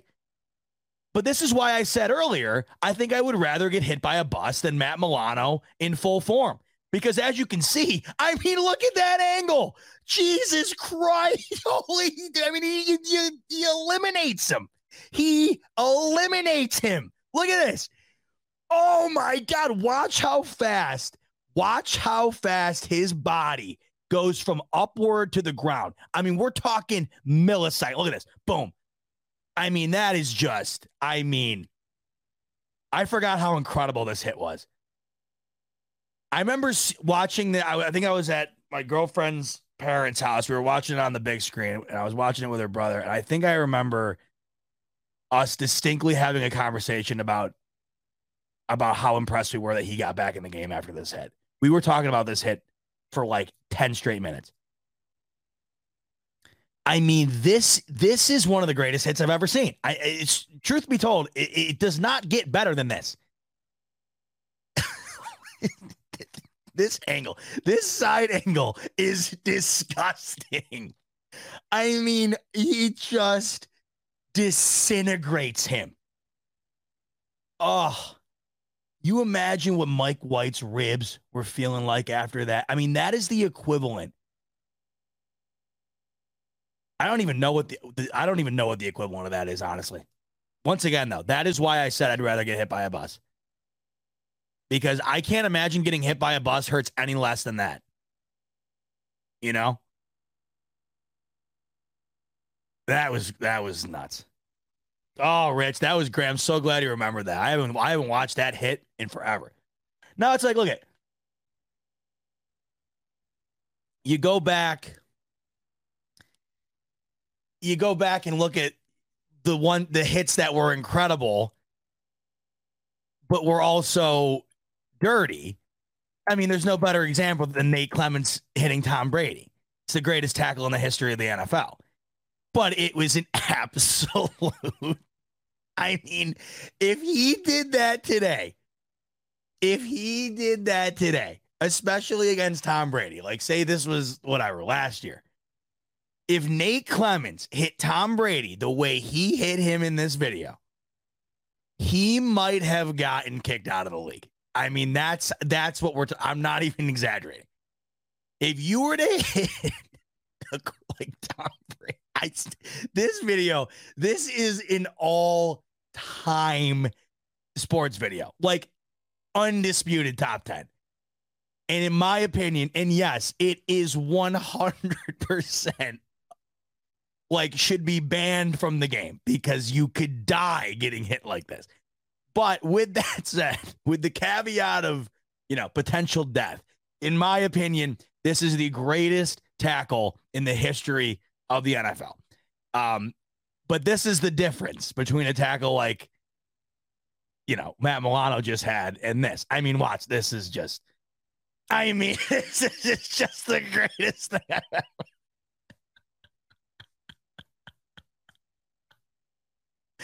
I mean, the fact that it's freaking Brady too is just is priceless. And also not for nothing, but that was during the AstroTurf days. I mean, that was like getting hit by a train and then landing on pavement.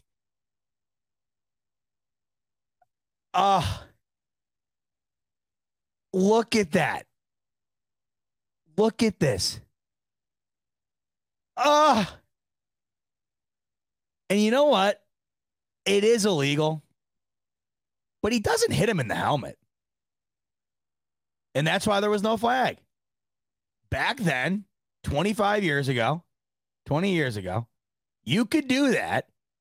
And the crowd, the only thing you'd have to worry about was was the guy getting up afterwards. You never had to worry about a flag or getting kicked out or a fine or a suspension. Yeah, no, bada bing, no question. You got to give Brady all the credit in the world for getting up after that, dude. I'd still be laying there if I got if I took that hit. That is truly one. That is truly an all time Bills moment. Oh, I mean, imagine what's going through Nate Clements' mind. You get you mind. You get you get Tom Brady in the open field. I mean, how this has to be one of the few few times in his entire career that he was just a sitting duck in the middle of the field. I mean, that's just not Brady's game. You would never see him in the open field with a full head of steam and be able to take him out like that. And damn, Nate Clements, he took advantage of it. There's one other one, but it's a Bills player on the other end. It's Rian. I think it's Rian Lindell. No, you know, it's, it's Moorman. It's Brian Moorman. Brian Moorman. got, I think, who it's uh, yeah, Sean Taylor. It is Sean Taylor. Yeah. This and just knowing that Brian Moorman, poor Brian Moorman, is just you know he's he's a scrawny punter man, and and and you got Sean Taylor. I mean, who would who hits harder than ever than Sean Taylor? Look at this. I mean, dude. oh my dude, he got up. Look how quick Brian Moorman gets up after this. So on the initial hit, look at. I mean, you, are think. Look at the way he's laying. You got to think death. You got to think Brian Moorman like start making arrangements. Brian Moorman's not gonna make it. And then he like MJ Moon walks up. You want to talk about credit? Screw Brady. Brian Moorman, all the credit in the world. Brian Moorman probably weighs a buck fifty soaking wet. Sean Taylor. Okay, look at he he's so he, he goes up and gives him a high five after it. Okay.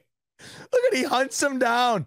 Look at that. Look at I've never seen that part. Brian Moorman hunts him down to basically say, dude, congrats on just landing one of the most vicious hits of all time. Although th- once again, this is the other thing though. This is back to this is almost more similar to the Matt Milano one. Like, let me let me take a closer look here. This looks legal to me. Eh, I don't know. He might be leading with the head. I don't know. Either way, though, say he doesn't make any contact. Oh, here we. This is a better angle. Yeah, you know what? I this is but this is what happened. I, that might be illegal. I don't know. But I think I think you're gonna get you're gonna get hit with a with a flag on that, no question now. Just because of the optics of it. I mean, that's a hit that you like the whole crowd makes a noise when that happens. What what is it? What, what do you uh, what do you refer to it as now? Is, is, is it charging? Do they is is that a call? Or am I making that up?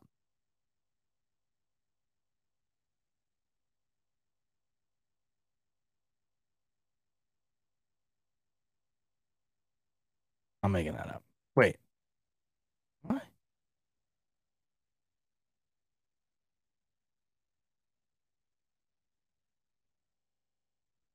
I'm googling. There's some. There's like a name for it, right? Where you where you like have too much. You have too much momentum. Why am I blanking on this? I I'm like feel like I'm such an idiot right now. Why am I blanking on this?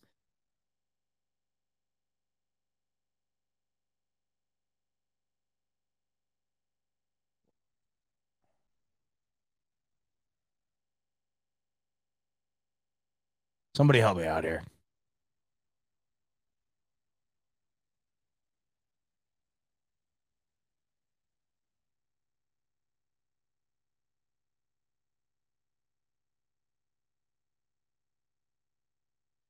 I can't find what I'm looking for. I, I think there's a there's something there's a flag if you have like if you have too much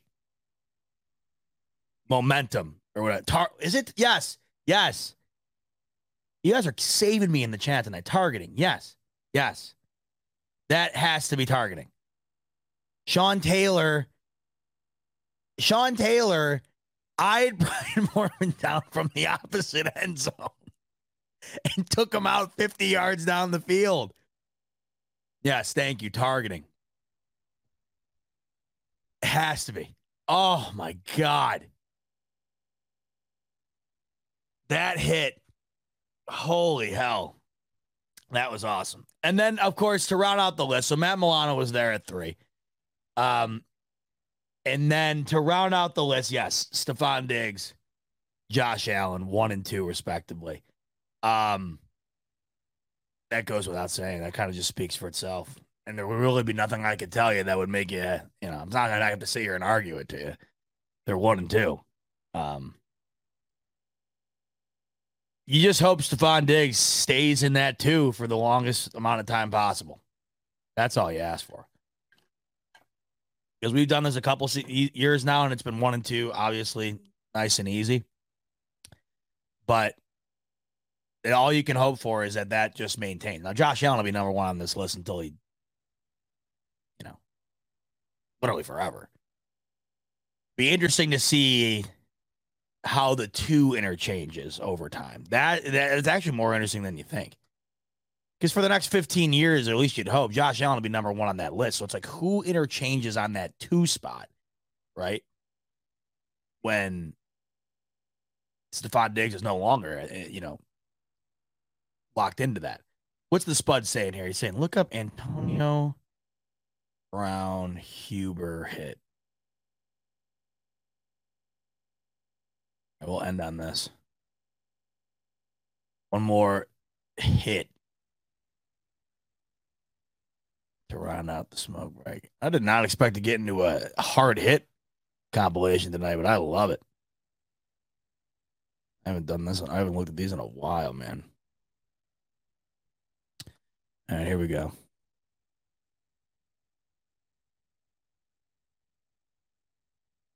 This is the worst on YouTube when they don't give you the skip ad option after five seconds. It's, it's like, why you, and this is the other thing I don't understand about advertisements. I'm using Google Chrome right now. Why are you advertising to me? There's nothing more you can get out of me. I'm using it.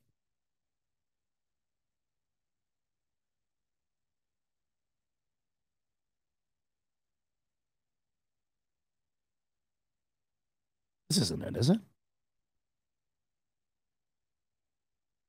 I know what you're talking about, where he like jumps up and and like doesn't he like kick a guy?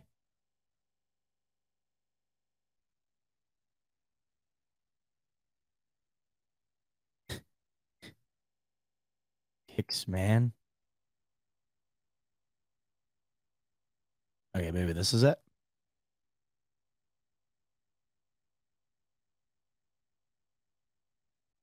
Man, remember how good AB was? Yeah, this is it. This is it. Here it comes. That's so legendary. Flag immediately. Couldn't you see Josh Allen doing this? Oh my god, dude! It's it's like a five yard leap too, with the with the leg already out. Oh, oh, that had to kill. Oh, what a way to end it. AB putting his foot through the chest of the Cleveland Browns kicker. Oh, that's hilarious. Oh, all right. Two hours in the books. Fun one. Nice chat tonight. Doing a little roundup on that list and a little deeper dive on it. Do yourself a favor, though. That list, uh, the consensus list with all the guys that did it alongside myself with Joe Marino.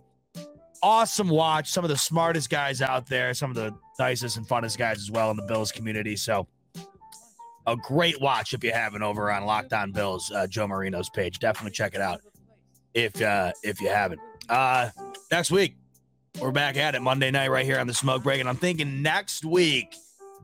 I've had an idea to do this for a bit now, so I think we might do it next week. I'm thinking next week we go through and we predict every single game for the entire NFL season. So I'm thinking we go through week one through week 18 predict every single game, not just the Bills, but all of them, and do a way too early breakdown of what we see the records being like for all 32 teams. So strap in for that. It might be a long one. But until then, enjoy the rest of your week, folks. So much. I uh, appreciate it, actually. Not so much. I appreciate it so much. You joining me tonight, and hopefully I see you again next week. But until then, enjoy the rest of your week, everybody. And as always, go Bills.